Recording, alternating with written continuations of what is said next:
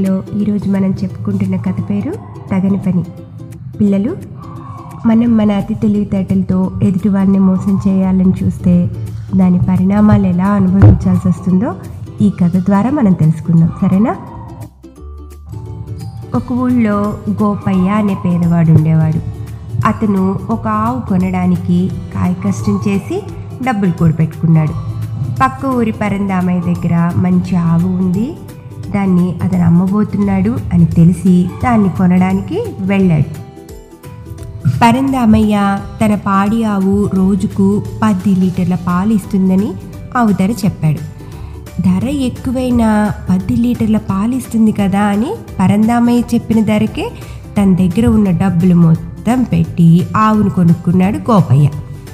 పరందామయ్య ఇక్కడికి దగ్గరలో సంతకి వెళ్ళి కావలసిన సామాన్లు కొనుక్కొని గంటలో తిరిగి వచ్చి ఆవును తోలుకుపోతాను అని చెప్పాడు గోపయ్య.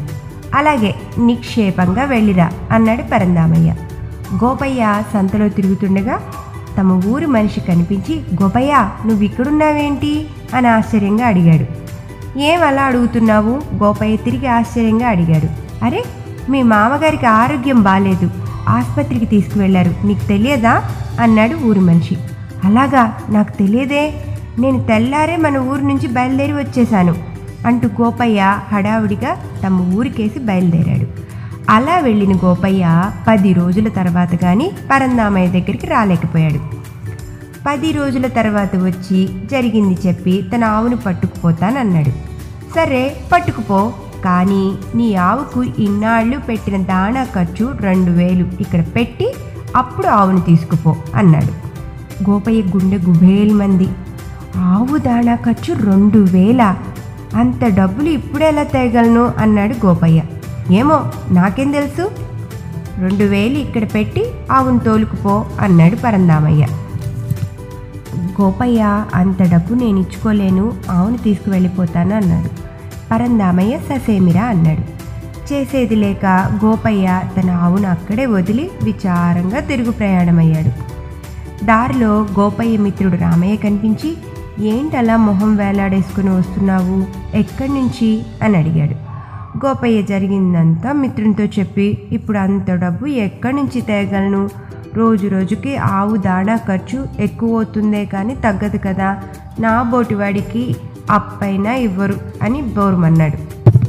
రామయ్య కాసేపు ఆలోచించి సరే నాతో రా అన్నాడు.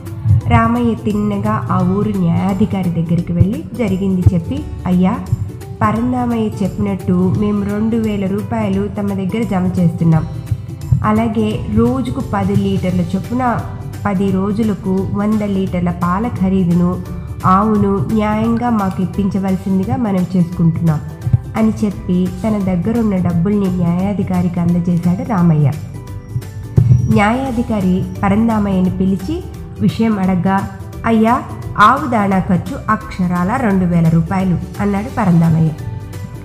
పది రోజులకే ఆవు దాణా ఖర్చు అంత కాదేమో పరందామయ్య కాస్త ఆలోచించు అన్నాడు న్యాయాధికారి. అయ్యా నేను నిజమే చెప్తున్నాను అన్నాడు తడబడుతూ. పరందామయ్య నువ్వు నిజం చెప్తున్నావో అబద్ధం చెప్తున్నావో నీ మొహమే చెప్తుంది. సరే ఆవు రోజుకి ఎన్ని లీటర్లు పాలు ఇస్తుంది? పది లీటర్లు. సరే ఇదిగో ఆవు దాణా ఖర్చు రెండు వేలు. అలాగే రోజుకు పది చొప్పున పది రోజులకు వంద లీటర్ల పాలు నువ్వు వాడుకున్నావు. కాబట్టి ఆ వంద లీటర్ల పాల విలువ గోపయ్యకి అందజే చెప్పాడు న్యాయాధికారి. పరందామయ్యకు పచ్చి వెలక్కాయ గొంతులో పడ్డట్టయింది. చిచ్చి చిచ్చి చిత్తం అన్నాడు. ఎలాగో గొంతు పెగుల్చుకుని పరందామయ్య పాల విలువ ఐదు వేల రూపాయలు గోపయ్యకి సమర్పించాడు. మిత్రులిద్దరూ సంతోషంగా తమ ఆవును తోలుకుంటూ వెళ్ళిపోయారు. పిల్లలు ఈ కథ ద్వారా మనం తెలుసుకున్న నీతి ఏమిటో తెలుసా? ఎదుటివారు సమస్యలో ఉన్నారు కదా అని మనం వారిని మోసం చేయాలని చూస్తే కొంచెం ఆలస్యమైన అదే సమస్య మన మెడకి చుట్టుకొని మనల్ని ఇరుకుని పెడుతుంది. అర్థమైంది కదా